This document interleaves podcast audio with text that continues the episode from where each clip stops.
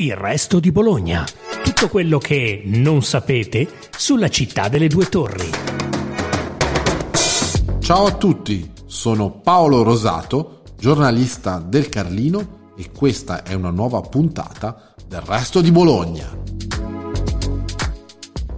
L'investimento tutto privato, se ne occupa la holding di famiglia, potrà andare dai 50 ai 100 milioni di euro il posto dove far germogliare il diamante è già stato individuato. Sarà una delle aree attorno al quartier generale di Illumia in via Carracci, un terreno praticamente dietro Liber Paradisus, già di proprietà dell'azienda che opera nel mercato libero di luce e gas. Lì sorgerà il Museo della Cultura Italiana, 12.000 metri quadrati, con aree per mostre permanenti, negozi, ristoranti, bar, parcheggi sotterranei e un auditorium da 800 persone. L'idea, illuminata secondo un gioco di parole di Stefano Bonaccini, è stata del fondatore di Illumia, Francesco Bernardi, che, visibilmente emozionato, ha firmato il protocollo di intenti assieme a tre partner di prestigio, il Ministero della Cultura, rappresentato dal ministro Gennaro San Giuliano e dalla sottosegretaria Lucia Borgonzoni, la Regione Emilia-Romagna con il suo governatore e Palazzo d'Accursio con il sindaco Matteo Lepore. Ma come sarà questo Expo polifunzionale che diventerà una delle porte d'accesso alla città? Vediamolo insieme. Prima di tutto, va ricordato che a breve verrà bandito un concorso internazionale di idee per individuare i progettisti.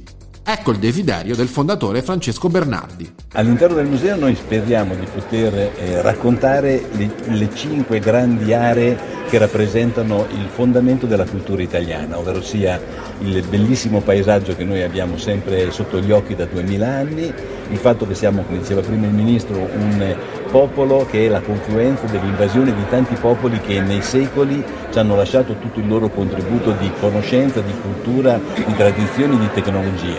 Il fatto che siamo un popolo che è stato educato all'umanità dal cristianesimo, che da duemila anni è presente nella nostra nazione, il fatto che è un popolo che ha una lingua meravigliosa che è l'italiano e tanti personaggi. Ora, queste cinque caratteristiche saranno raccontate in maniera molto suggestiva, molto esperienziale e saranno poi documentate con tante informazioni, nozioni, quindi qualcosa che emozionerà e informerà. Per quanto riguarda invece i tempi, sicuramente si vuole fare in fretta, ma tra un passaggio e l'altro ci vorrà un periodo compreso almeno tra i 3 e i 6 anni.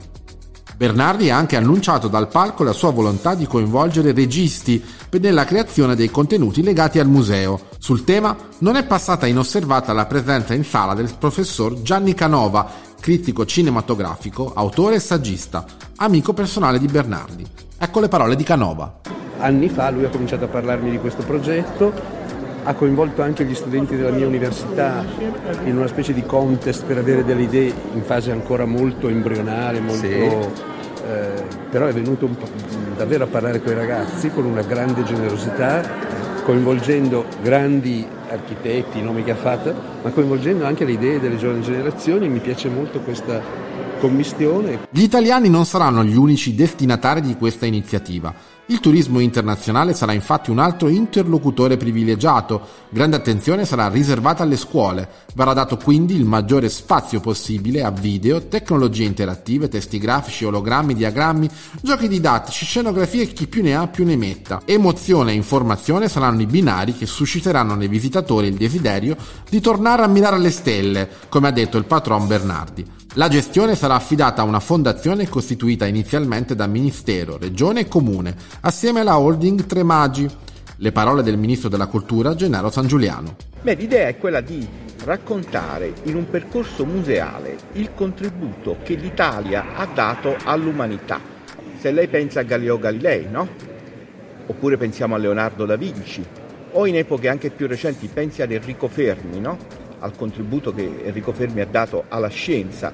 Ecco, abbiamo tanto da raccontare, anche poi ovviamente il Rinascimento, eh, il mondo greco-romano, ma anche nell'immateriale. Oggi gran parte delle legislazioni del mondo si fondano sul diritto romano e lo dico a Bologna che è una città che ha espresso insigni giuristi e quindi è importante poter raccontare questo contributo che l'Italia ha dato storicamente alla cultura dell'umanità. Come detto, Presenti alla firma del protocollo erano anche le istituzioni bolognesi e regionali.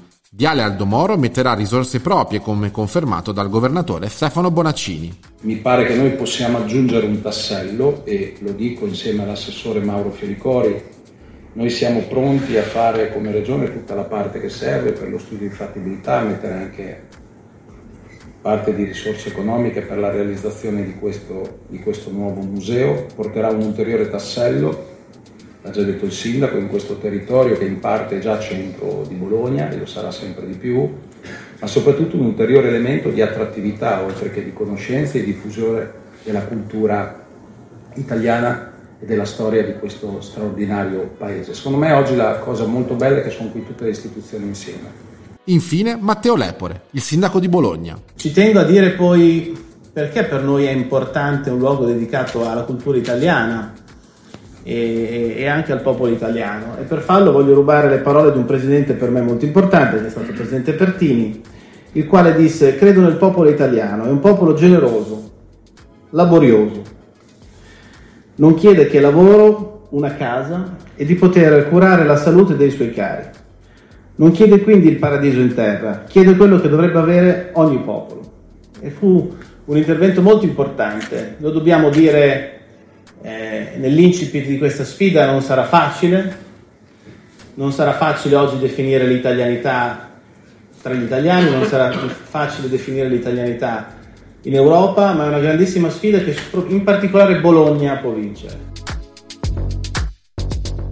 Grazie per averci ascoltati. Seguite ancora il resto di Bologna, il podcast della redazione del resto del Carlino.